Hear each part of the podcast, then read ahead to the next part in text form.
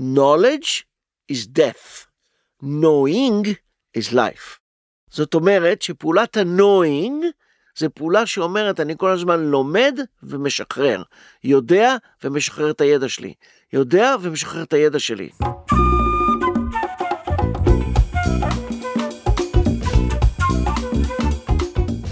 היי לכולם. חשוב לכם להיות בריאים יותר, מאוזנים יותר, שמחים יותר. מעולה. כי זו בדיוק מטרת הפודקאסט שלנו, יש מקום לריפוי. אני רות רועי ויינשטיין, מייסדת ונשיאת עמותת תעצומות.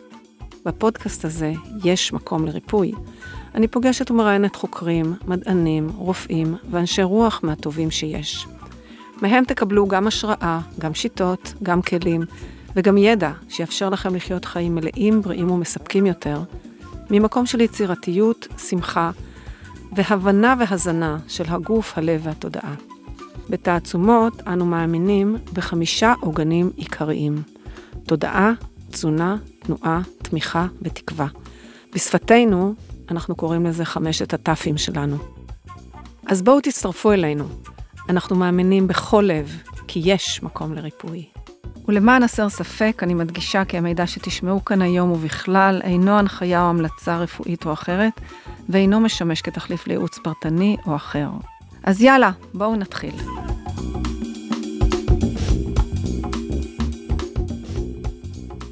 אז שלום לך, פרופסור ירון זיו. שלום רב גם לך. תודה שאתה כאן. בעונג רב. אז אה, ירון הוא חבר טוב, מלווה הרבה שנים את העצומות ועם תעצומות. אה, הוא עובד סוציאלי קליני, דוקטור לפסיכולוגיה ודוקטור לחינוך, מטפל זוגי ומטפל משפחתי מוסמך, אה, מטפל בשיטת הגשטלט, מאפשר ביודנסה, אנחנו רוקדים איתו כל שבוע ביודנסה. רקדן מדהים וטייס, לא תאמינו. הוא אמר לי טייס חובב, אבל מבחינתי הוא טייס. אה, והוא טס לכל מיני מחוזות אחרים גם, אנחנו תכף נשמע על זה עם סיפור חיים מאוד מרתק. אז קודם כל, נורא נורא כיף שאנחנו פה. זה נדחה כמה פעמים בגלל שהחיים אה, הביאו לנו כל מיני... אה, אז תודה שהגעת. ובאמת, אני רוצה שנדבר, אני אשמח שנדבר היום על אה, באמת, על שינוי. כי אני נתקלת הרבה גם בתעצומות, אבל גם בכלל, עם אנשים שאני מלווה, אה, כמה מאתגר לעשות שינוי. אז מה יחש... מאוד מאתגר מאוד. לעשות שינוי. וככל שאני חושבת שאנחנו יותר מתבגרים, אז יותר קשה לנו לעשות שינוי. נכון, נכון. אז באמת, מה יחשב לשינוי בעיניים שלך כדוקטור לפסיכולוגיה ודוקטור לחינוך ומטפל מוסמך וכל התארים שאתה אורז? אה, ומה הם התנאים שיכולים לאפשר לנו או להקל עלינו כדי לייצר שינוי? ומתי לא ניתן לעשות שינוי, שזה קצת קשה לי עם זה. עכשיו זה הרצאה של שלוש שעות. לא, לא, אנחנו נדע לכוון את זה, אל תדאג. אבל אני אקח... אה, רגע, שנייה, וגם אה, נחדד ככה מהו שינוי כפוי, מהו שינוי יזום, מהו שינוי טבעי, כי לכל אחד מהם אני מבינה יש מאפיינים ודרכי התמודדות שונות, אז אולי קצת גם נעשה פה סדר. ולמה כל כך הרבה פעמים, חרף זה שאנחנו יודעים ורוצים לעשות שינוי, אנחנו לא, אנחנו לא מצליחים. וזה יוצר תסכול מאוד מאוד גדול. אז איך אנחנו באמת מצליחים אה, להניע שינוי באופן מיטיב, ואיך אנחנו מייצרים את המוטיבציה לשינוי. כי זה גם, הקדמה של השינוי זה המוטיבציה והכוונה. לגמרי, בשינוי יזום, בשינוי כפוי לא, נכון, בשינוי נכון, יזום ודאי. נכון. אז יאללה, אז בוא, אז גם אני, אני אשמח שתספר לנו, כי לירון יש סיפור חיים מאוד מאוד מרתק, הוא היה גם חלוץ של הרבה מאוד דברים. אולי תספר לנו קצת על עצמך ואיך הגעת מפסיכולוגיה לכל מיני מחוזות אחרים כמו ביודנסה, כמו אושו, כמו הודו, כמו, כמו, כמו, mm. ואז נצלול כבר למקומות האלה. טוב, הנה, אתה, החיים שלי זה אוסף של שינויים. גם שלי אגב, אל, אל תשוויץ. כל הזמן זה מה שמרתק בהם. שינויים אה, יזומים, שינויים כפויים, אה, אבל אה, כמו שאמרת, ובצדק, אני, מה שנקרא, אם אני אשתמש במונחים של גשטלט, אז השלם תמיד יותר גדול מסך הכל סכום חלקיו. כלומר, כשמסתכלים על הסך הכל שנקרא ירון, אז רואים כל מיני חלקים שהם משוזבים זה וזה, בדיוק כמו שדרך אגב אה, פריץ פרל זה שייסד את שיטת הגשטלט מסתכלים על הגשטלט שלו אז רואים ממה הוא הושפע ממה הוא הוזן ובעצם יש איזשהו פאזל כזה של חלקים שונים שבדרך כלל מרכיבים איזה שלם אחד גדול. אז השלם שלי מורכב מבאמת אה, כמה כמה חלקים אחד זה לימודים קונבנציונליים. פסיכולוגיה קונבנציונלית עבודה סוציאלית קונבנציונלית אני אגיד שהתחלתי את כל המסע הזה דווקא בכלל מכיוון של תנועת נוער. הייתי uh, הרבה מאוד שנים רכז הדרכה של uh, תנועה שנקראה בזמנו נוער לנוער בישראל. והייתי רכז צפון, רכז חיפה, כל הנושא של ארגון בהתנדבות. ובעצם הגעתי לכל הנושא של פרויקט, לפני שהיה פרויקט מחויבות אישית, ואני פיתחתי אה, את הנושא הזה של מחויבות אישית, עוד לפני שהוא נקרא ככה, באיך מעודדים בני נוער להתנדב. והייתי רכז הדרכה גם ארצי ואחר כך אה, גם, גם של התנועה כולה וזה אפשר לי ללמוד בארצות הברית. התחרברתי לכיוון הגדול הזה של פסיכולוגיה ואולי אני אצרף לזה עוד אה, דבר מאוד מעניין בהיסטוריה שלי שאני חושב שאת אחד השינויים הכי גדולים שעברתי עברתי על ידי אבא רוחני גדול שהיה לי קוראים לו פרופסור אהרון קציר זכרו לברכה, כן. שנרצח על ידי קוזו אוקמוטו בנמל תעופה, אז קוראים לזה לוד בן גוריון. ואני אגיד שכמו שאת מכירה אותי היום, ממש לא הייתי ככה כשהייתי ילד. אני, כשאני קורא למסתכל ברטרוספקציה על עצמי, הייתי מה שאני קורא אוטיסט חברתי. כן, קשה להאמין וואי, שזה ככה עליי. וואי, איזה שינוי מטורף. אבל הייתי ממש אוטיסט לא חברתי. לא הייתי מאמינה לך. כן, אני כל החיים שלי עסקתי במדעי הפיזיקה, כימיה, עניין אותי מעבדה, לא הייתי מחובר חברתית, לא הייתי מחובר בכלל לחברה, הייתי, תשאיר אותי עם הספרים שלי, עם הניסויים שלי במעבדה, וזה מה שעניין אותי, עד גיל יחסית בגיל ההתבגרות. ואז אה, פרופסור אהרון קציר, זכרו לברכה, שהיה אה, ראש המחלקה לכימיה במכון ויצמן, הוא אימץ אותי במסגרת אה, הפרויקטים של ילדים מחוננים, והוא קלט כנראה כמה אני מסתתר במשהו אחר. הוא עשה לי את אחד התרגילים הכי מדהימים שיש בעולם. כן, כי אני, אם לא הייתי, אם זה לא היה הוא, כנראה שהייתי גומר באיזה... במעבדה. פרופסור באוניבר... במעבדת המחקר, מנותק חברתית לגמרי, עסוק רק במחקר שלו ובזה היה נגמר עניין. אבל הוא, כשהייתי בן 15, אה, אה, והגעתי אליו כשכל בני הנוער בגילי היו מתעסקים בלהתחיל עם בנות וללכת לים, ואני בכלל לא הייתי שם לגמרי. אני הייתי במעבדה במכון ויצמן. והאיש הזה, החכם והגאון הזה, כן, קלט אותי, ואז הוא צלצל לאימא שלי, זכרה לברכה, ואמר לה, תגידי לי, ירון, שהוא לא יכול לבוא אליי יותר למכון ויצמן. זהו, זה נגמר. זה היה כמו גזר דין מוות בשבילי. כן, קוטעים אותי. רצתי אליו, והוא אמר, תשמע, אני חושב שאתה לא יכול לבוא לפה יותר. ויכולת לראות איזה חיוך כזה מתחת לשפם שלא היה לו. הוא אמר, אתה רוצה להמשיך לבוא אליי? יש לי תנאים. מסתבר שהוא הכין חוזה מראש, והיה כתוב בחוזה שאני יכול לבוא אליו למעבדה במכון ויצמן, רק אם אני במשך השנה הבאה עושה שני דברים, שתי פעולות, שבלעדי זה זה לא הולך. אמרתי, מה? אחד זה שאני מצטרף לחוג לריקודי עם, והשני שאני מצטרף לתנועת נוער. איזה גאון. ובהתחלה חשבתי שהוא הזוי, הוא לא נורמלי, מה אתה רוצה ממני? זהו, ומאז כל החיים שלי השתנו. הגעתי לריקודי עם, הגעתי לתנועת נוער, ואז... אה, היית בן כמה? אז הייתי בן 15. 15. זהו, והתפתחתי, אני רק אשלים את זה. אה, זה הביא אותי ללימודי פסיכולוגיה, זה הביא אותי לפגוש איש בשם אושו, אז רגע, לפני אושו, לפני אושו, מה שאני שומעת פה, וזה חדש, כי אנחנו מכירים כמה שנים טובות, זה שבאמת מגיל מאוד מאוד צעיר התנדבת. כן. שזה מאוד כן. מאוד אה, מרגש. ועד היום אני מוכרחה לציין שירון מתנדב בתעצומות בפעילויות שלנו, ש, שבאמת זה, זה משהו, זה חלק ממך, ההתנדבות. זה חלק ממני. זה מקסים. אני זוכר את ה... את ה אה, כמובן התחום שלי היה אז מתמטיקה ופיזיקה. הייתי יורד לחיפה לילדים אה, עם קשיים מאוד גדולים בכיתה ד' וזה, והייתי יושב איתם לשיעורים פרטיים. מקסים. כן.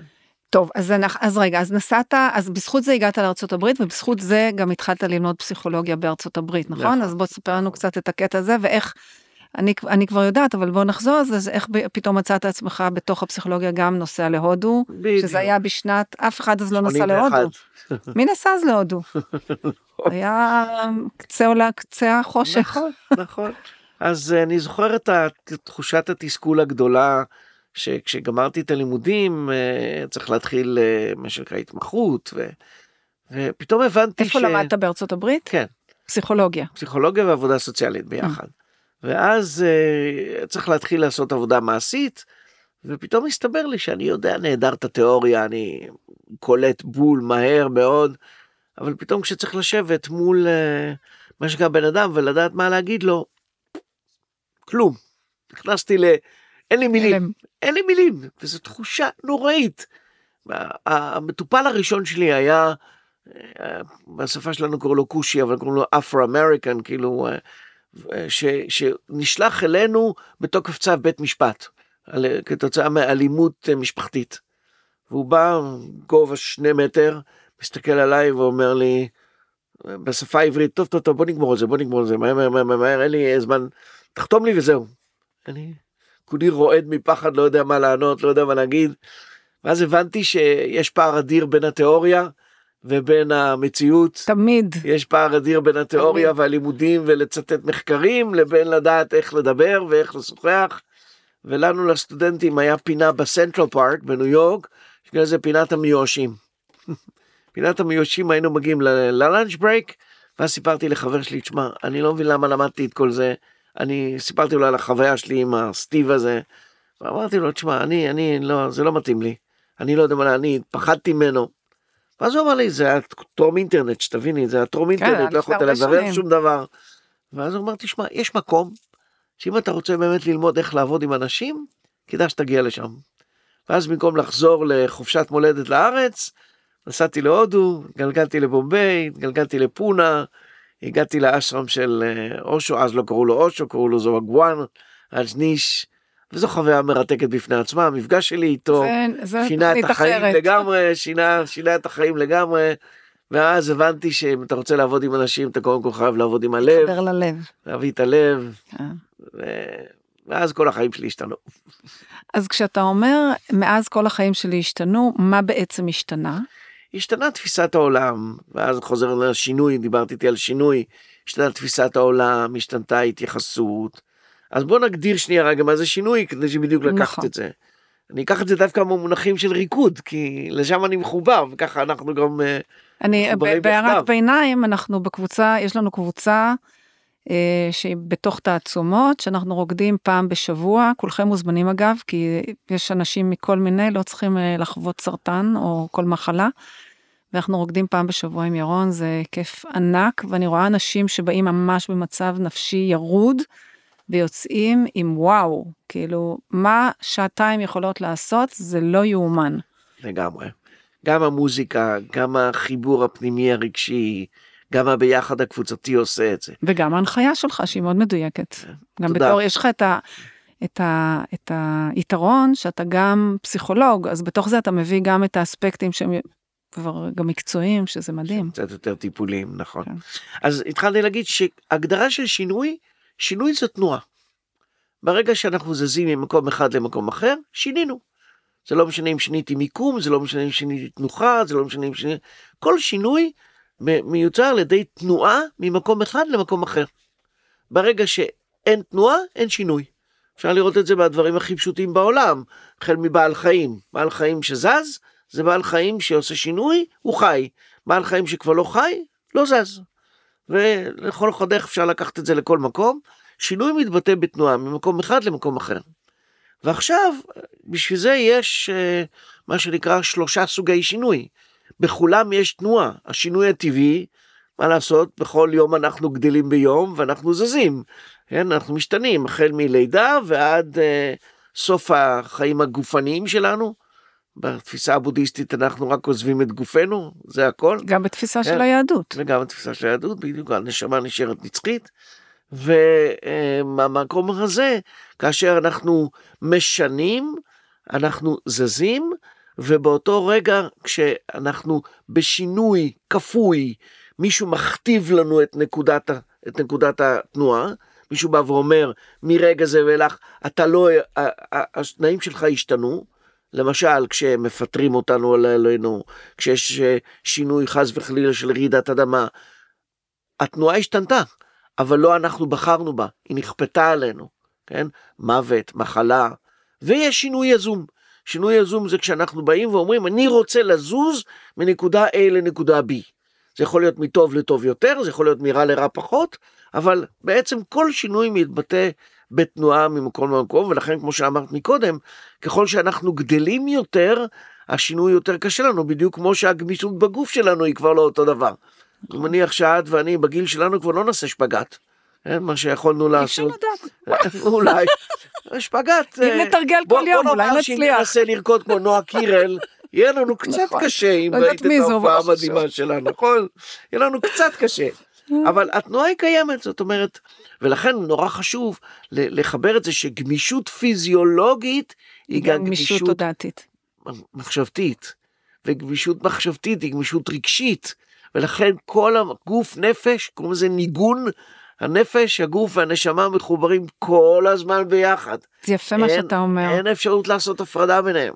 אז, אז אתה אומר ככה שהחוכמה היא להיות בתנועה, שהתנועה יוצרת שינוי. עכשיו, אוקיי, שינוי טבעי קורה לנו כל הזמן מטעם היותנו, נכון? נכון. זה לא תלוי בנו, זה, זה הטבע. השינוי הכפוי, הבנו, מחלה, משבר, אה, לא חשוב, איזשהו טריגר שגורם לנו, שלא מותיר בפנינו ברירה, על אף שאני יכולה להגיד שאני מלווה הרבה מאוד אנשים, אני גם רואה את זה שכן, גם כשיש מחלה כמו סרטן, לא כולם עושים שינוי, על אף שזה כבר כאילו ממש כבר בפתח דלתם, ועדיין קשה להם מאוד לעשות שינוי.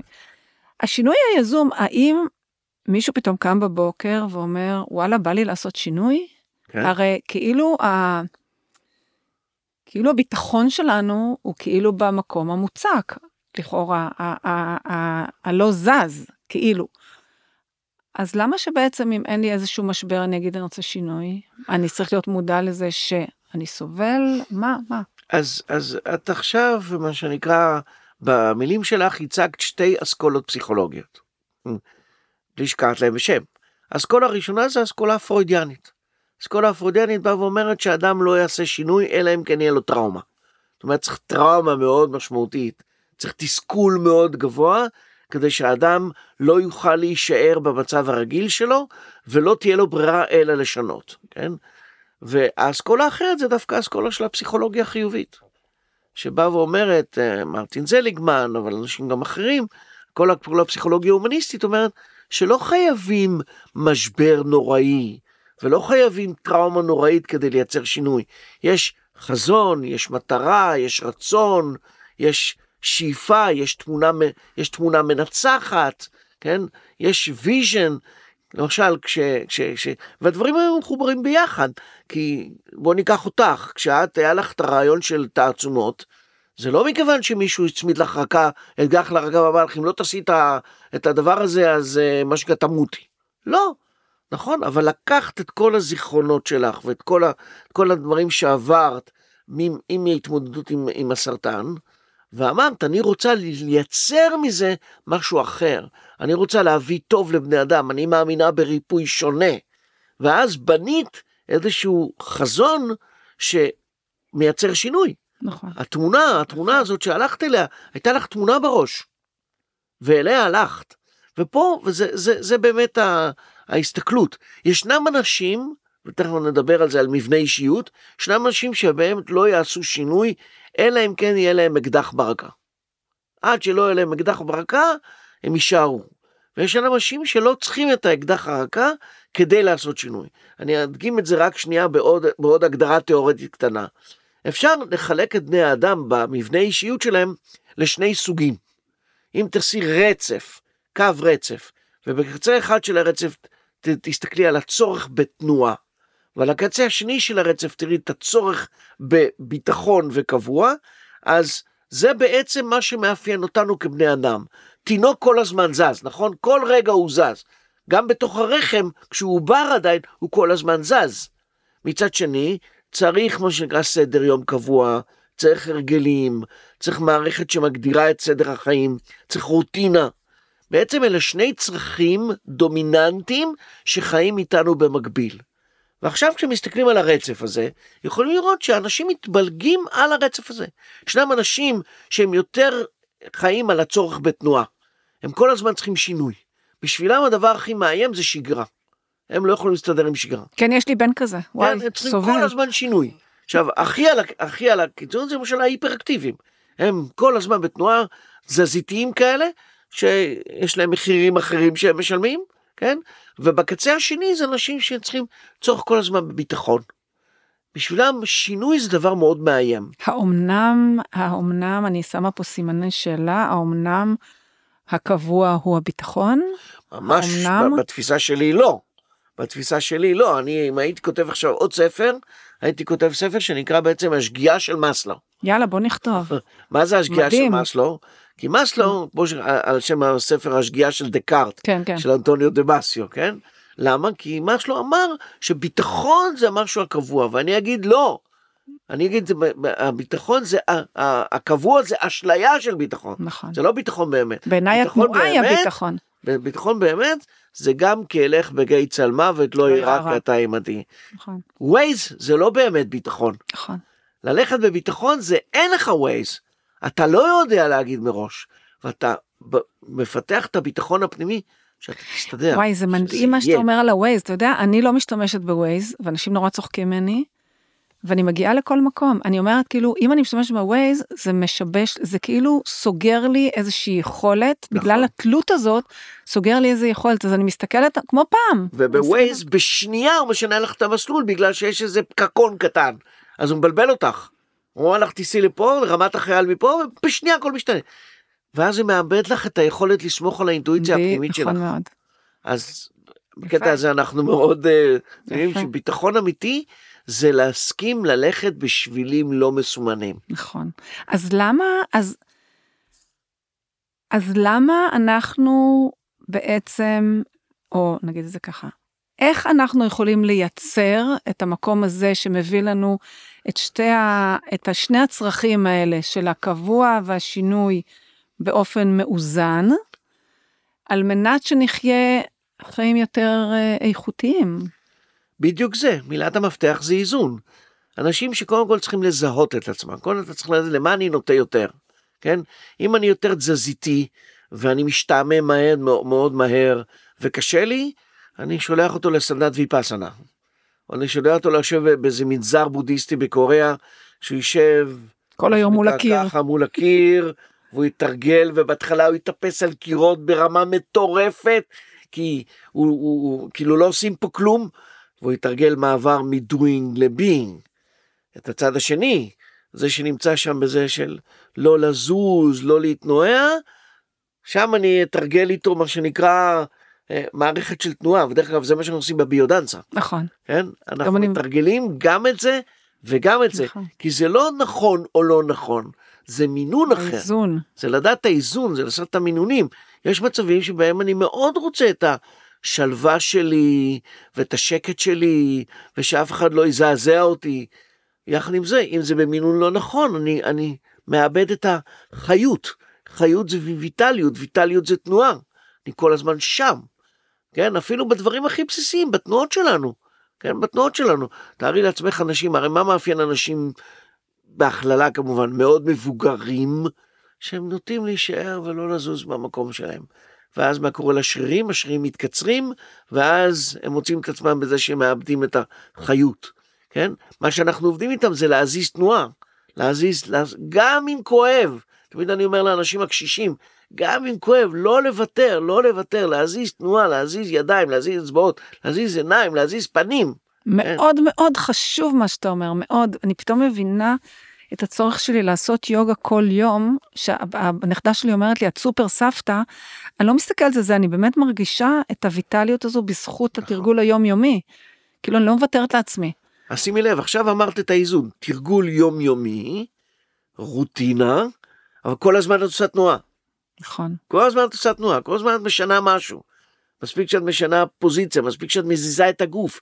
את קמה, את יושבת, את הולכת, גם לצאת כן. מאזורי הנוחות שלך כל הזמן, אתה יודע, זה... וזה גם תרגול. בטח, תנועה זה לגמרי. לצאת מאזור הנוחות. לגמרי. אז מי לא, אז יש כאלה שלא יכולים לעשות שינוי? יש כאלה, וזה בעיקר ילך לאנשים ש... מה, נגיד נרקסיזם? אה, מה, לאן? ככל שאנשים מקובעים בגלל מבנה אורגני, בוא ניקח לדוגמה אנשים שהם על הרצף. אנשים שהם על הרצף האוטיסטי, אז בפוטנציאל כל אחד יכול לעשות שינוי. אבל השאלה עוד פעם, זה ב, ב, ב, במינונים, כן? אז איך מודדים שינוי? כשאת ואני מודדים שינוי, אנחנו יכולים למדוד, עכשיו קמתי ועברתי לצד השני. לא, ב, ב, ברצפים אחרים, מספיק שהצלחתי לעשות את התנועה הזאת, להזיז את העיניים. זה כבר נקרא שינוי. כלומר, שינוי כל אחד עושה, שאלה איך אתה מגדיר את השינוי. אנשים שמדברים על נניח שינוי ברמה התנהגותית, אתה יכול לראות שככל שאנשים הם ברצף אורגני עם בעייתיות, יותר קשה להם לעשות שינוי. שעם הפרעות נפשיות קשות, הרבה יותר קשה להם לעשות שינוי, כן? כי יש להם בעיה של מודעות. עכשיו, שינוי כפוי לא תלוי בהם, אבל שינוי יזום חייב להיות כתוצאה ממודעות. בלי מודעות אתה לא יכול לעשות שינוי, מודעות זה תנאי הכרחי לשינוי, זה לא תנאי מספיק לשינוי. ויכול להיות מצב שיש אנשים עם מודעות ולמרות זה הם לא יכולים לעשות שינוי? כן, לא יכולים, איזה- לא, לא שהם לא יכולים, יכולים. יכולים, יש אבל... אנשים שעם מודעות אבל לא עושים את השינוי. כי מודעות זה תנאי הכרחי לשינוי אבל לא תנאי מספיק לשינוי. Mm. מה, מה, מה חסר בנוסחה? נכון. מחויבות, התמדה. כן? מחויבות, התמדה ובשלות. זה שאני מודע זה לא מספיק. אם באמת זה היה נכון שאדם אה, משנה רק בגלל שהוא מודע, אז כל האנשים שמודעים לזה שצריך לישון שבע שעות בלילה, ולא לאכול בלילה החל משבע בערב, אז הם לא עושים את זה. בואו נסתכל יחד מה קורה באבן גבירול בתל אביב ב-11 בלילה, ונבין כמה יש פער בין המודעות ובין הביצוע. אם אנשים היו מודעים לזה שבריאות וספורט הוא דבר מאוד חשוב, אז לא היינו מקבלים השמנת יתר מה שאנחנו מקבלים פה, כן? זה שאני מודע זה נחמד, אבל זה לא מספיק. אני חייב, מה שנקרא, להיות מחויב. אני חייב להיות בשל, אני חייב להיות בהתמדה. וזה זה, זה החלק השני של הנוסחה. שינוי קורה בייחוד בשינוי יזום, כן? רק כשיש את המרכיבים האלה. אוקיי, זאת אומרת שבעצם שינוי מחייב, נכון? מה שאתה אומר, את הקומפוננטים האלה של כן. מודעות, בשלות, מחויבות, התמדה ולקיחת אחריות, ולקיחת אחריות. זה המפתח, זה לקיחת המחר. זה המפתח. זאת אומרת, לקיחת אחריות מאפשרת שינוי בתנאי שיש מודעות, בשלות, מחויבות, התמדה. נכון, נכון. וואו, זה, זה נותן לי גם איזשהו קלירינג על כל מיני דברים שאני עושה מתוך אינטואיציה, ו, ולא הייתי כאילו, לא הייתי מודעת ל... אני, אני עוסק במקצוע הכי עתיק בעולם. לא, לא מה שאת חושבת עכשיו. מה? מה? תגלה לי. רוב האנשים חושבים ישר רחב. כן, לא. המקצוע הכי עתיק בעולם זה מה שעשה אלוהים בפרק א' בספר בראשית. קוראים לזה שיים. זה מקצוע. לתת שמות לדברים. ולזה הוא קרא שמיים, ולזה הוא קרא ארץ, ולזה הוא קרא שמש, ולזה הוא קרא ירח. יש בכל רשות עירונית ועדת שמות. מה שעשיתי עכשיו, שיימתי לך את מה שאת עושה יפה, איזה באינטואיציה. מילה, יפה, יפה, מאוד. זה מה שאנחנו עושים, משיימים. למשל כשבא אליי מישהו ואומר, אני לא יודע מה קורה לי, אני לא מכיר את עצמי, אני לא יודע מי אני. אני אומר לו, תשמע, כמה שתופתע, יש לזה שם. קוראים לזה אבל, קוראים לזה שחיקה. עכשיו, זה מדהים מה קורה לאנשים שברגע שיש כותרת. שם לתופעות שלהם, פתאום יש איזה, וואו, יש לזה שם, אני יכול להתייחס. הבעיה הכי קשה לאנשים שיש להם דברים והם לא יודעים איך זה להתייחס לזה. אמורפי מדי. כן, זה, זה יותר מדי מופשט בשבילם. ברגע שיש שם לדברים, מישהו, אה, לזה קוראים טראומה, אה, לזה קוראים אבל, אה, לזה קוראים קושי. ברגע שיש לזה שם, אדם יכול איכשהו להתייחס לדבר הזה. תתייחס זה גם להיות באיזשהו שקט פנימי, שיכול לאפשר. לו את המקום הזה, את נכון, כי המרחב. השיום גם מאפשר פוטנציאל של, של התפתחות, של פתרון. אני שנייה רוצה לעשות פאוזה ולחזור איתך לאושו, לחזור איתך לדברים האחרים שאתה עושה, אה, כי זה אפרופו התנועה. כשאתה אתה, אתה אדם, גם אני אגב, אני אדם שאתה כל הזמן יוצר את התנועה לתוך עצמך. לגמרי. עכשיו אני, אצלי אני חושבת שאני ככה נולדתי, אתה, אה, יש משהו שאני מאוד מאוד אוהבת בזה, שאתה גם בתוך העולם הקונבנציונלי ש, שאותו למדת, אתה לא נח, אתה כאילו, אתה יודע, אפילו אני מסתכלת עליך רוקד, זה נורא נורא לא מובן מאליו שאדם בגילך רוקד בכזאת קלילות ו... וכיפיות, כאילו אתה לוקח את זה כל הזמן, אתה יוצא מאזורי הנוחות שלך ועושה דברים אחרים. אז בוא אולי תספר לנו קצת, נרחיב על המקום הזה, כי זה מקום שבעיניי הוא מאוד משמעותי. אני חושב תוך כדי זה שאת אומרת את מה שאת אומרת, ושואל את עצמי תוך כדי מה יש בי בעניין הזה, כי כמו שאמרתי לך, אם היית שואלת אותי לפני 40 שנה, אני וריקודים, אני ותנועה, לא מבין על מה את מדברת בכלל, כן? אבל אה, אחד מהדברים המדהימים, כן, אני יכול להגיד שאני איש סקרן ביותר. כן? וזו תכונה, זה לא מיומנות. כן? זה מה שאדם נולד, אני איש סקרן מאוד. אני איש שמחפש כל הזמן, אני איש שתוהה כל הזמן. אני עד היום, כבר, איך הבת שלי אומרת, אבא, עם כל התעודות שלך אפשר למלא קיר שלם, ועדיין אני לומד. אני עכשיו לומד פסיכותרפיה אנתרופוסופית למשל. מה האיש בגילי, מה, מה חסר לי? יש לי מיליון תעודות. מה, אין סוף למה שאנחנו יכולים ללמוד. אין סוף, אני כל הזמן... ונמות טיפשים, אבא שלי היה אומר. אז לא, לא נמות טיפשים, אבל בואו ניקח את המילה, את המשפט המקסים של אושו. אושו אמר משפט שבעיניי הוא עולם שלם, הוא אמר, knowledge is death, knowing is life. יפה. זאת אומרת שפעולת ה-knowing זה פעולה שאומרת, אני כל הזמן לומד ומשחרר, יודע ומשחרר את הידע שלי. יודע ומשחרר את הידע שלי. זה אבל לדעת ולשחרר זה גם מיומנות ואומנות. אני מסכים. כי אנחנו המון המון פעמים נתפסים למקום של ידע שהוא כאילו המקום נכון, הקבוע, נכון, knowledge is death. כאילו ברגע אדם נאחז כאילו בידע, וזה גם פה המקום הוא אומר לא לא לא זה זה זה זה זה זה. יש לי יש לנו תרגיל ב... בעבודה קבוצתית, את יודעת שהמומחיות שלי זה בהנחיית קבוצות ועבודה קבוצתית, יש לנו תרגיל כזה שבו מחלקים לאנשים חלקי ריבוע. יושבים ברביעייה וכל אחד מה שנקרא צריך להרכיב ריבוע והתרגיל מסתיים רק שלכל הארבע יש מרובעים. ופשוט זה מדהים לראות את זה, כי ריבוע יכול להיות שני משולשים, נכון? אז רואים מישהו שמצא משולש, מצא משולש, הרכיב את הריבוע, הוא עושה את שלו. עכשיו כל השלושה תקועים. והקטע המדהים שהוא צריך להבין שהוא צריך לשחרר את המשולש הזה, כי אחרת לא כל הארבע יגמרו את כל ארבעת המשולשים שלהם, או את ארבעת הריבועים שלהם. זה פשוט מדהים לראות את זה. זה המקום כן? של התחרות. זה, זה, זה בדיוק העניין. ה-knowing שאושו דיבר עליו בצורה כל כך יפה, זה ההסכמה שכל מה שאני לומד ויודע זה נכון לכרגע, ועכשיו אני צריך להיכנס עוד פעם לאפס. צריך להיכנס לאפס, שזה לא אפס במובן האלה, אפס זה ביטוי של פלוס אינסוף ומונוס אינסוף. כן, הכל. כי כל זה הבחירה הקוליות. של הכל, הקוליות הזאת. כן? ואני יכול לשחרר את זה ולהגיד, אוקיי, למשל, כש, כשהתחלתי ללמוד פסיכותרפיה אנתרופוסופית, אז זה שפה אחרת לגמרי. תגיד לאיש מקצוע בתחום הפסיכולוגיה קלובנציונית, הרוחי מדבר אליך. אז תגיד לך, וואלה, אתה צריך מאשפוז במחלקה סגורה בגאה עכשיו. מה זה הרוחי מדבר אליך? מה זה גופים אתריים? מה זה גופים אסטרליים? מה זה דבר? מה זה, מה זה, מה זה האני, מה שנקרא, אה, אה, המערכות של כל מיני לוציפר. מי זה לוציפר? לוציפר זה המצאה. ופתאום כשמתחילים להסתכל על זה מזווית אחרת, לומדים דברים אחרים. ככה היה לי לכל אורך הדרך בחיים. למדתי דבר אחד ושחררתי אותו. למדתי דבר אחר, זה מדהים, זו יכולת. מדהימה של גמישות. ושחררתי אותו. גמישות תודעתית, זה... אני יכולה להגיד לך שאנחנו לומדים עכשיו עם דוקטור מוטי לוי, גם עשיתי איתו פה כן, פודקאסט. כן, כן. ומה שאתה מדבר עכשיו זה דברים שאנחנו לומדים, וזו קבוצה של מטפלים, ואני מסתכלת על, ה, על הניסיון של המטפלים, הרבה פעמים הם לא צריכים לקלוט את המקום הרחב הזה, והם כל הזמן חוזרים להיתפס במקומות שהם כבר יודעים. למשל, כמו שמוטי יגיד לה, שמחלה זה דבר בריא. נכון.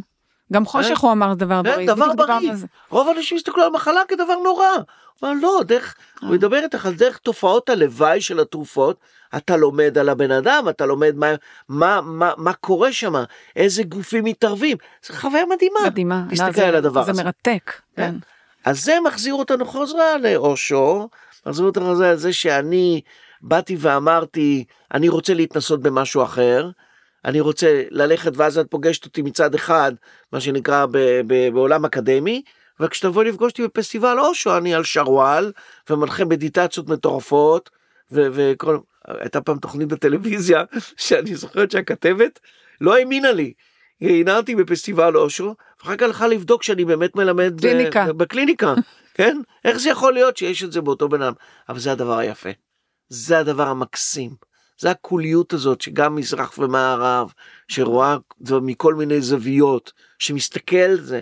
זו הסקרנות. אני חושבת על זה ממש בורחת, כי יש דברים שאני מאמינה שאנחנו באים איתם לעולם והם מולדים. יש דברים שאנחנו יכולים לפתח, אבל יש דברים באישיות שלנו שהם מולדים. אז זה שאני חושבת שאתה, לא ניכנס לזה עכשיו, אבל אז מביאים את זה מגלגולים אחרים. אתה יודע, את, ה, את המקור הזה, שאיתו אתה יכול להתפתח. אה, ואז, אז כשחזרת, למ... היית באושו וחזרת, זו נקודה שמסקרנת אותי, וחזרת למערב, עם ה-knowing is death and knowing is life, ומה קרה. לאיכות העבודה שלך עם אנשים? מה התפתח שם? זה היה מדהים, זה מדהים, זה מדהים. כי באמת עשיתי מלטינג, עשיתי שילוב, עשיתי, לא ויתרתי על הידע התיאורטי, אני מאוד אוהב ללמד תיאוריה.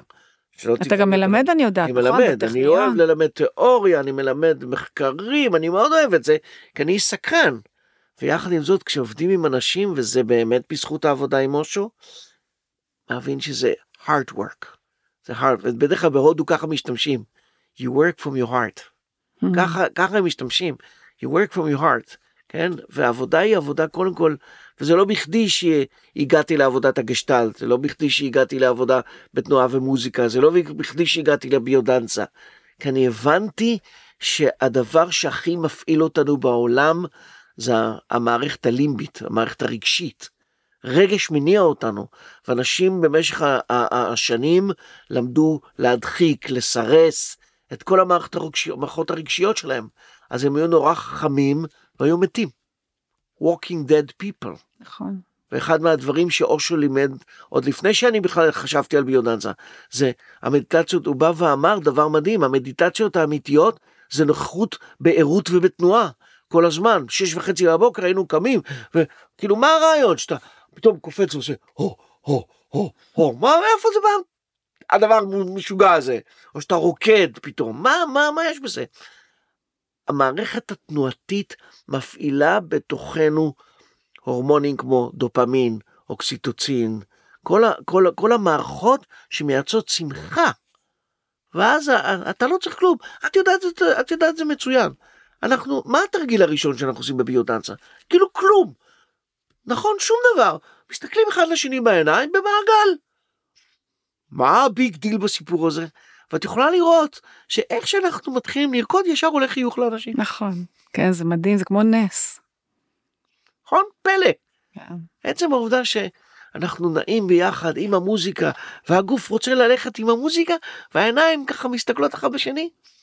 אז עוד לא ידענו את המושג האקדמי הגדול שנקרא נוירוני מראה. שהיום זה כל כך ברור לנו איך אני רואה את עצמי דרכך ואיך את רואה את עצמך דרכי, כן? זה לא היה מובן מאליו, אבל לא יעזור שום דבר, עדיין הויטליות, החיוניות, ודרך אגב, אחד המחקרים המדהימים בסיפור הזה, שלא קשר לביודנצה, אבל לקחו אנשים כבר מאוד מבוגרים שסבלו מאלצהיימר. ברגע שהשמיעו עליהם מוזיקה שהם זוכרים אולדיז, כן? פתאום ראו איזה תהליך מדהים של ערות מתחיל להיות שם. כי אתה לא יודע לזהות אולי מי, הב, מי הבני המשפחה שלך, אבל את המוזיקה זה יושב, פתאום שמעו פרנק סינטרה, שמעו, ו- וקרה משהו מדהים. לא מפתיע. כן, בדיוק, זה העוצמה של העניין. אגב, זה גם מניעה יכול להיות. Uh, אתה דיברת על hard work, ואני מדברת, האם, ואני שואלת את עצמי, האם ה-hard work זה hard work?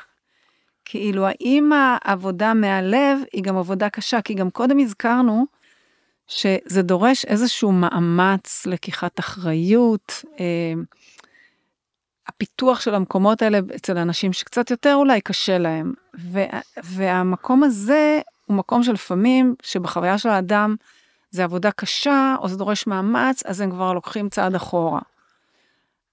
איך אנחנו מביאים לאדם את המקום הזה שהקומבינציה הזאת ביחד מייצרת פירות? אני אגיד שמה שאמרת עכשיו זה בדיוק הפוך. דהיינו, שאם באמת אתה עושה hard work, it's never זה לא hard. hard. וואי, זה יפה. רוב האנשים שיש להם את הקטע הזה של קושי, זה כי הם מפעילים את החשיבה. וכשמפעילים את החשיבה, הם מפעילים את הספקולציות, ועל מה יהיה, ומה יהיה, ומה יהיה, וזה יהיה קשה לי, ואני לא אוכל. המערכת החשיבה, הקוגניטיבית שלהם משגעת אותם. מה שקוראים החבר'ה, אנחנו חיים בסרט. כשאדם בא מחובר ללב שלו, אין דבר קשה.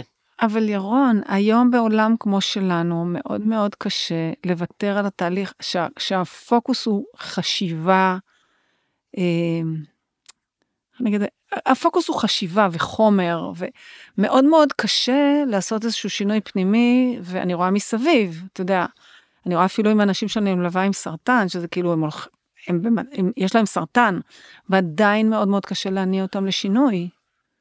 גם על זה אני אחלוק. יופי, מעולה, לחלוק. לך על זה, לך על זה. אני לא מסכים שהיום העולם הזה הוא אה, בנוי רק על חשיבה. אני חושב שזה היה נכון לתחילת המאה ה-20, סוף המאה ה-19. זה לא נכון לא רק, אבל ה-21. בעיקר. המאה ה-21 היא דווקא מאה דינמית. שאני קורא לזה שהיא עוברת מעולם גברי לעולם נשי. בכל התחומים. העולם הגברי הוא עולם רציונלי. אנחנו עוברים מעולם גברי לעולם נשי.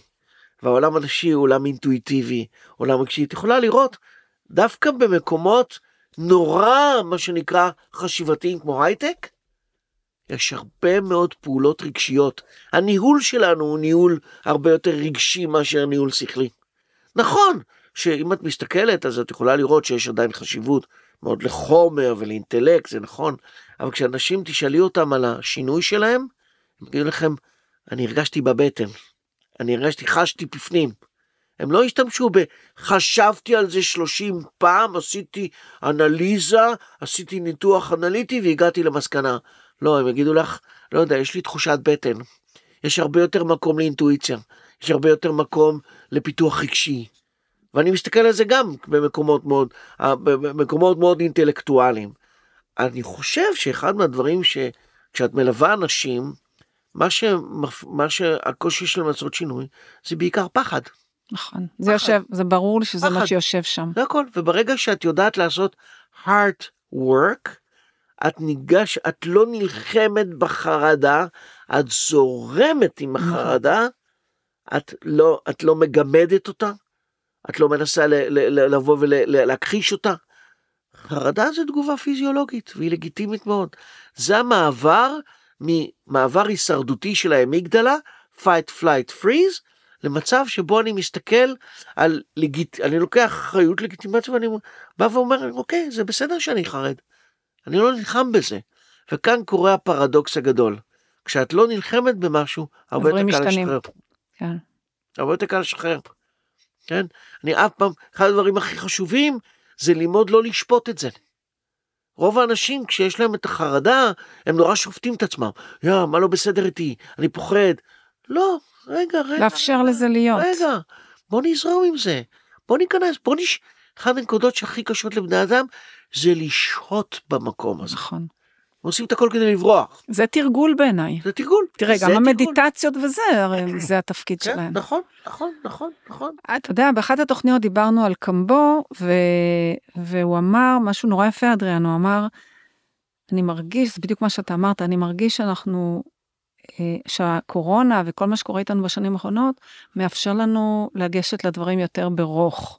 ועכשיו שאתה אומר על העולם, שאנחנו עוברים מעולם גברי לעולם נשי, אה, זה ככה מחבר לי את כל המקום הזה, שבאמת גם אולי, זה שהביאו לנו כל מיני, הרפואות העתיקות צומחות עכשיו, אולי זה מהמקום של לא ההבנה. צומחות, הן מתגלות מחדש. מתגלות מחדש, נכון.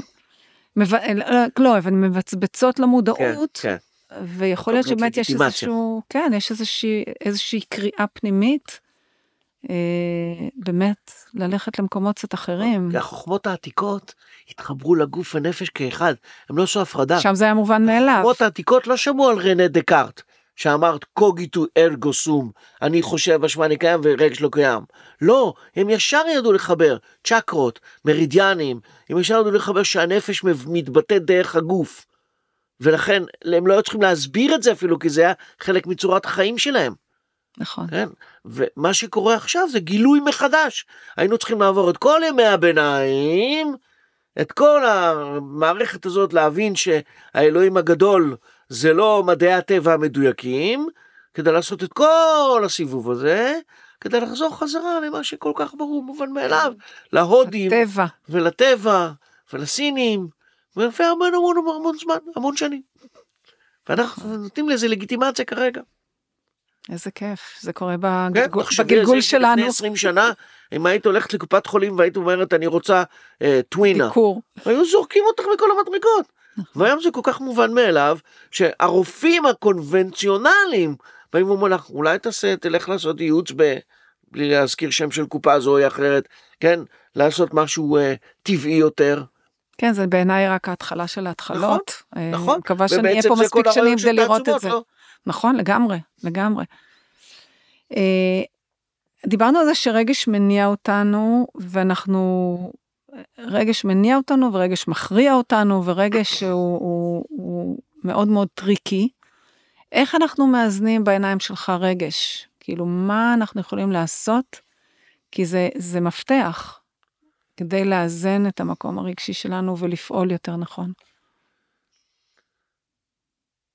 זו שאלה מרתקת, שאני לא בטוח שיש לי תשובה מיידית עליה, כי הגדרה של רגש זה אנרגיה. אנרגיה שצריכה תנועה, דרך אגב, אפרופו תנועה. Mm, emotion זה energy motion. כל רגש זו תנועה אנרגטית. מה זה, מה זה מצב תקוע? זה שאין תנועה אנרגטית. ברגע שיש דיכוי של רגש, הדחקה שלו, כן, אה, הכחשה שלו, אנחנו בעצם מדכאים את התנועה הטבעית של הרגש. רגש צריך להופיע כדי להתפרק. זה החיבור בין קטקסיס לקתרזיס. כן, הקטקסיס זה השקעה אנרגטית, קתרזיס זה הפורקן האנרגטי. מה, הדבר החשוב הוא לדעת לעשות את זה בשליטה ובוויסות. זאת אומרת שברגע שאני נמצא במצב של נניח אני מופעל רגשית מכעס, אני לא אשליך את זה אוטומטית עלייך, כן? אלא אני קודם כל אזהה את זה, אני אקח אחריות ובעלות על זה, ואני אדע לפרק את זה בתנאים מיטיבים.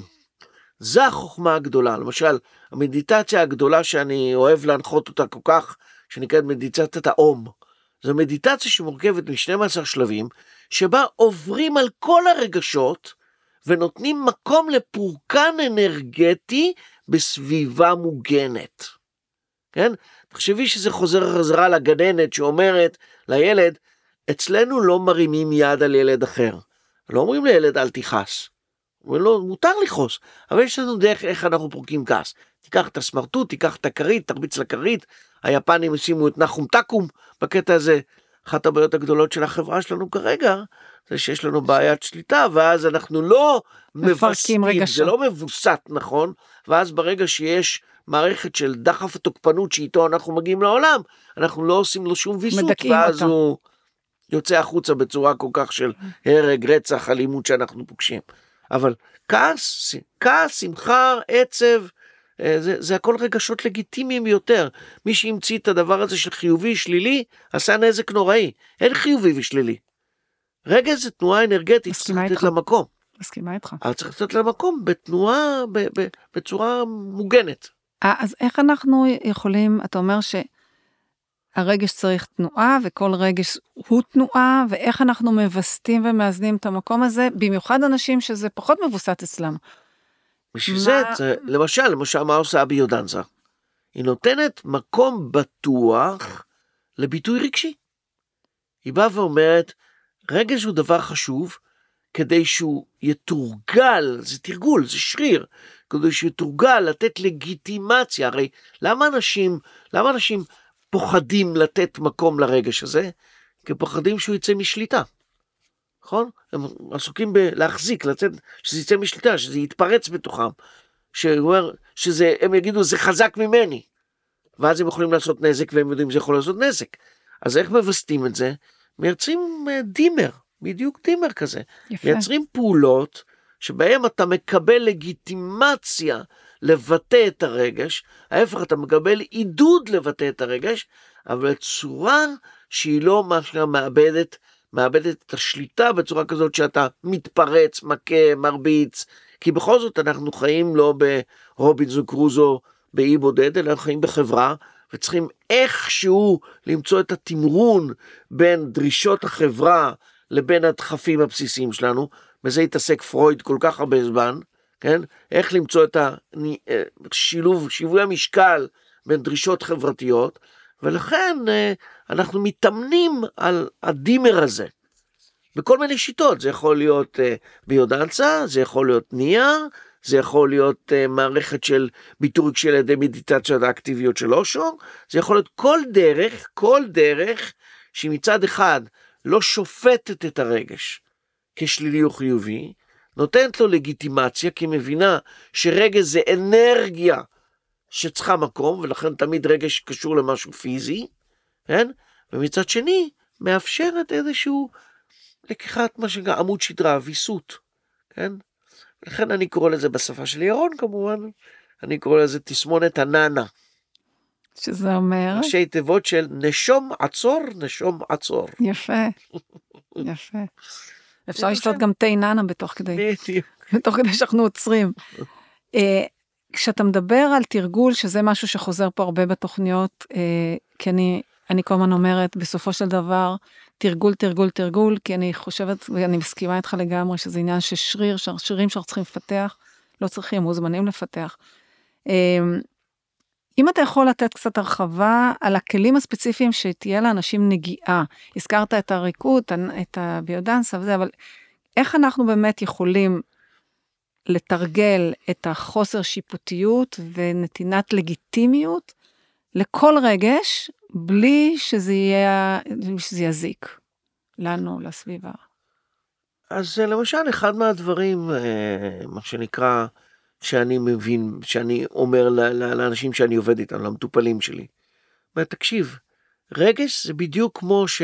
סליחה על הביטוי, כשאתה צריך ללכת לשירותים, נכון? אתה צריך להתרוקן, צריך, אה, זה, זה ביטוי פיזיולוגי.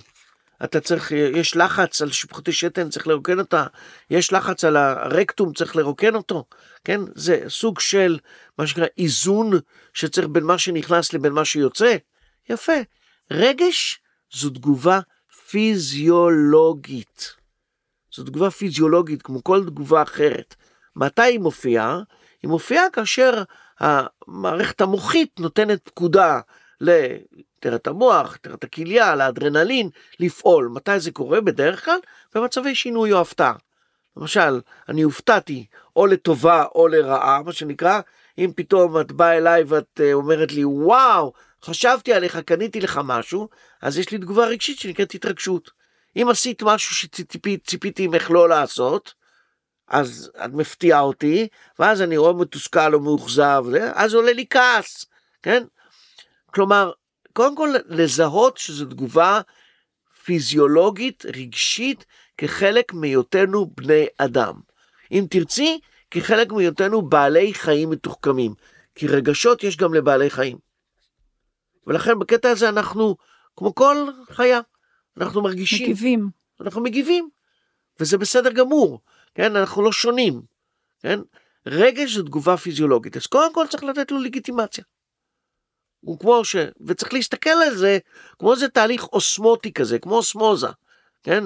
תהליך של יחס בין סביבה ואדם, במובן הזה שעולה עולה איזשהו דחף, עולה איזשהו רגש, שפשוט שיימנו אותו, והוא צריך לקבל ביטוי, לכן זה נקרא emotion, כן?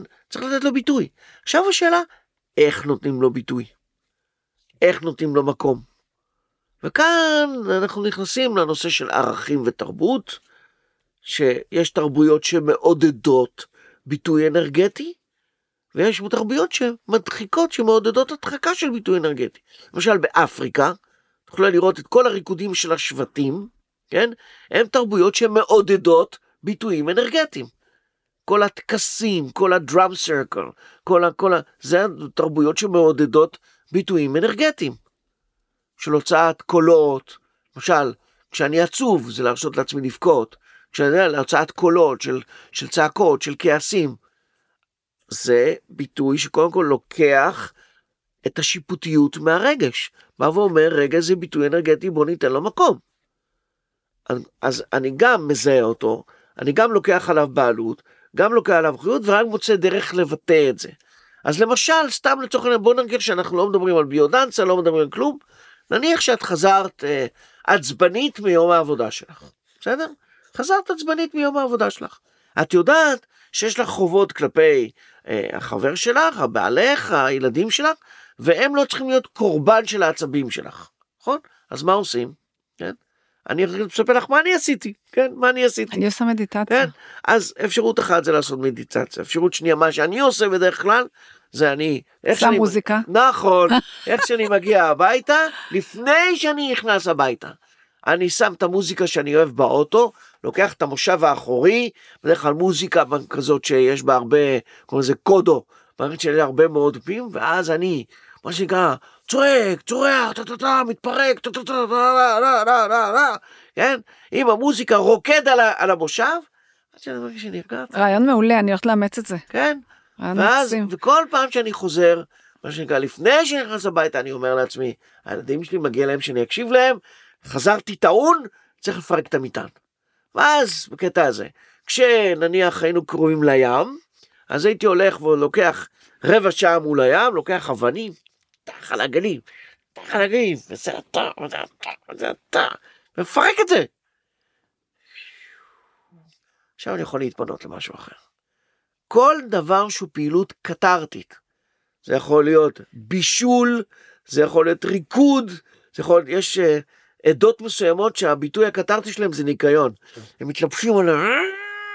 יש לי בת כזאת. משתוללים על הניקיון, הם צריכים לפרק את העניין הזה, כן? אה, כל מערכת, כל מערכת שתייצר את ההזדמנות לפרק בקתרזיס. אז זה יכול להיות מה שנקרא אה, הזדמנות למשחק, הזדמנות לספורט, אחד הדברים זה ספורט, ספורט. ספורט, ספורט. אבל מה זה ספורט? ספורט זה סובלימציה של אגרסיה, נכון. כן? זה מצוין. הרבה פעמים גם לצפות בספורט, להיכנס הזה, הוא לא יגיד ככה, הוא לא ככה, הוא לא ככה, הוא לא ככה. זה מצוין, זה הכל כלי ויסות. אני כמובן אוהב את הריקוד. מכיוון שזוכר, אני מזכיר לך תרגיל מסוים שעשינו ביחד בביודנצה, שביקשתי מאדם אחד לעמוד באמצע, ושני אנשים כולם. לידו, ושהם נותנים לו את העוגן, והאדם הזה נותן. לעצמו לגיטימציה, מה שנקרא, כן, זה היה כיף גדול. להשתולל בכיף. כן, ואז אני מרגיש, וואו, כל הגוף פתאום נעשה שלב. כן, כל הגוף נעשה רגוע. זה מצוין מה שאתה אומר, כי בעצם הכלים האלה הם כלים מאוד מאוד פשוטים וישימים, וכל אחד יכול. ולכן שאלתי אותך איזה כלים ספציפיים, נכון. כי ברגע שאתה יודע איך לתרגם את זה, אז אנחנו יכולים לתת נכון, לזה באמת, בשביל זה חייב להיות התנאי המקדים. התנאי המקדים זה שאני לא שופט את זה. נכון.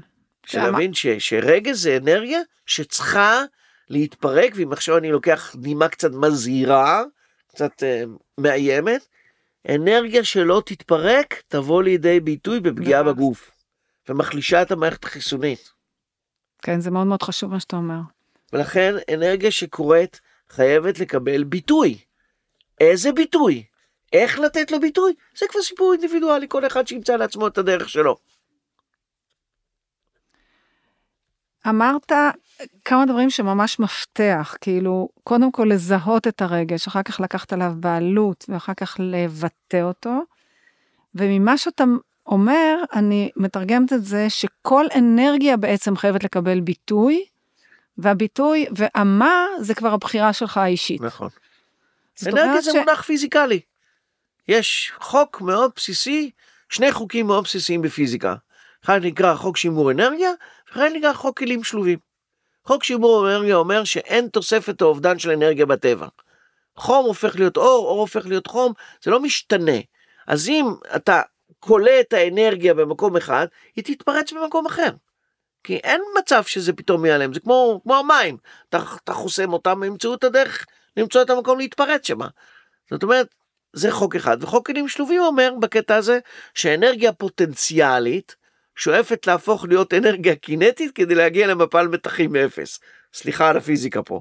אבל מה זה אומר? זה אומר שכל אנרגיה, שימי לב עכשיו, בוא נעשה תרגיל קטן, בסדר? יאללה. תרימי רגע את היד, למעלה. מה את עושה עכשיו? את נלחמת דרך כוח הכבידה של כדור הארץ, נכון? מהמם. עכשיו, את צריכה להפעיל כוח שריר כדי שהוא יעמוד בזה, אבל אם למשל כוח הכבידה יהיה יותר גדול, הוא יוריד לך את היד. כוח הכבידה יהיה יותר קטן, כמו בירח, לא תהיה לך בעיה לעשות את זה, נכון? עכשיו, ברגע שאת מחזיקה נניח ביד, נניח תחזיקי משהו ביד, את עוזבת את זה, אוטומטית הוא נופל. כן? הוא לא יכול להישאר באוויר. אנרגיה פוטנציאלית הופכת להיות אנרגיה קינטית, קינטיקה זה תנועה, עד שזה מגיע למקום כזה. זה חייב להתאזן. חייב להתאזן. זה חייב להתאזן. וברגע שמבינים את החוקים הפיזיקליים, מבינים שגם בני אדם נכון. פועלים לפי לפי אותם. חוקים פיזיקליים. רגש, יש לו השקעה אנרגטית, שהזכרתי קודם, שנקראת בשם קטקסיס, ואנרגיה מושקעת חייבת לקבל פורקן כדי להתאזן. הפורקן נקרא קתרזיס. אנשים יותר מכירים את הקתרזיס, את כן. הפורקן. כל החוכמה היא לעשות את זה בצורה מבוקרת. מבוקרת ומבוסתת, אבל לא לוותר על הקתרזיס. עכשיו אני מבינה יותר באמת את כל המדיטציות האלה של אושו, שהן כן. באמת אה, אה, בדיוק. נותנות ביטוי לדבר הזה. נכון, נכון, נכון, נותן ביטוי לתנועה, לפורקן.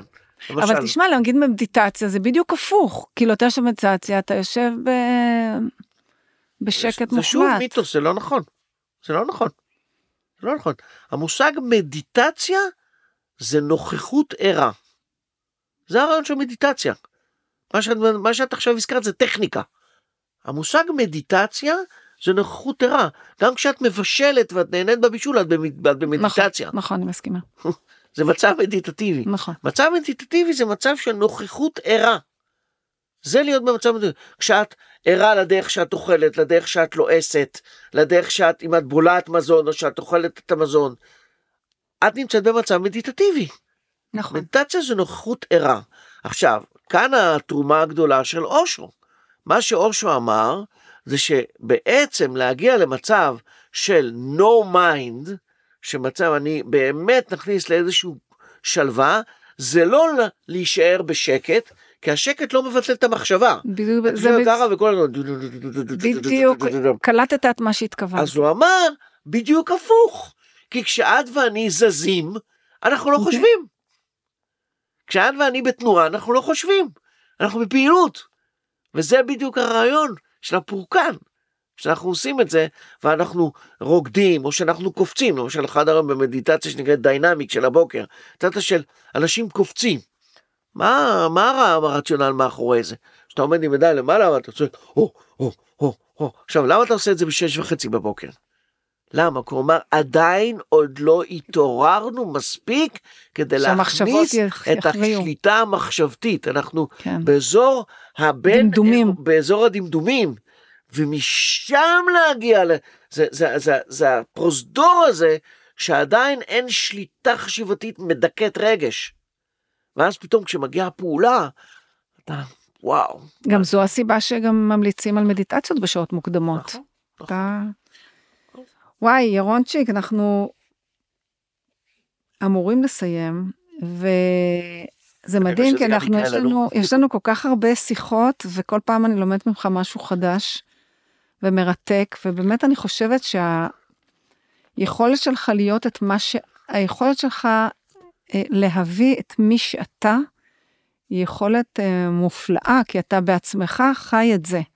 כאילו, אתה לא מדבר על זה, אתה חי את זה, ולכן גם הנגיעה היא כל כך יכולה להיות מדויקת, והאינטגרציה בין מה שאתה יודע לבין מה שאתה, איך שאתה פועל בחיים שלך, גם האישיים, היא באמת מעוררת השראה. באמת, כל פעם אני מחדש אני מתפעלת מה, מהמקום הזה שלך. אני גם מאוד מזדהה, כי גם אני כזאת, אבל, אבל באמת לשמוע את זה ממך בתור אחד שבא מקונבנציה מוחלטת. אצלי זה יותר עניין של אינטואיציה שאני לא פחדתי ממנה והלכתי איתה all the way, אבל אתה בא ממקום מאוד מאוד קונבנציונלי במקור, במיוחד שסיפרת על המדע ועל מכון ויצמן, זה כאילו מקומות מאוד מאוד סגורים בהרבה מובנים. אז. שאפו, שאפו לך ממש. אה, איך אפשר להגיע אליך? מה... הגענו לשלב? השיווק? לא, לא, לא שיווק, אבל אתה יודע, אנשים שרוצים, זה לחסוך לנו טלפונים לתעצומות. זה איך אפשר, גם איך אפשר להגיע לך גם לקבוצות, כן. גם לביודנסה, גם לטיפול אחד על אחד. אוקיי, אז בוא נעשה ככה. לא שיווק, לא שיווק, אה. לחסוך לנו טלפונים. כן, בדיוק. אז בוא נגיד ככה, שאני באמת אה, מטפל גם טיפול פרטני, גם טיפול זוגי, גם טיפול קבוצתי. יש לי ארבע קליניקות וואו. שפרוסות, קליניקה אחת בירושלים, קליניקה שנייה בבני ברק, קליניקה שלישית בהרצליה, וקליניקה רביעית בחריש, שפורס את הארץ לגמרי, ששם אני מקבל באמת, הם אה, ככה, אה, אז אפשר להגיד את הטלפון, כן, תגיד. 052 488 8840 אני מזמין אתכם לגלוש באתר שלי www.yaronziv.co.il שם יש פרטים על הסדנאות, מרתונים של הגשטלט, מרתונים של הביודנסה, יש לנו את הקבוצת, קבוצת הביודנסה בית העצומות בימי שני מ-5 עד 7 בשפיים, ובכלל, גדל. כן, בכלל, אה, כל פעילות כזאת, אני עושה קורס להכשרת מנחים בעזרת קלפים, אני עובד הרבה מאוד עם קלפי מודעות, אני מאוד אוהבת את זה. אז אני מכשיר מנחים איך לעבוד עם קלפים, וכן, זה משהו שלא כן. ידעתי עליו. כן, כן. וואלה, כן, אני אבוא כן, לעשות קורס נראה לי. אז אה, זה הכיף שלי. אז אה, ממש ממש תודה, אנחנו, נח- אנחנו בתיאור הפרק, אנחנו גם ניתן עוד פעם בכתב את הפרטים של ירון למי שרוצה להגיע אליו באופן אה, עצמאי. וירון, יש לי עוד כמה נושאים שהייתי רוצה שנדבר עליהם בתוכ... בעוד, בתוכניות נוספות, אז אני רושמת לי. אחד הנושאים שאני מציע לך זה נקרא גורל מול בחירה. מהמם. קניתי, קניתי. ואנחנו אה, ניפגש בביודנסיה ביום שני, תרקוד לנו. כן, אכן כן. איזה כיף. אז תודה רבה רבה, ושיהיה יום מקסים. באהבה גדולה, באהבה גדולה. לעונג הוא לי. גם לי. ביי ביי.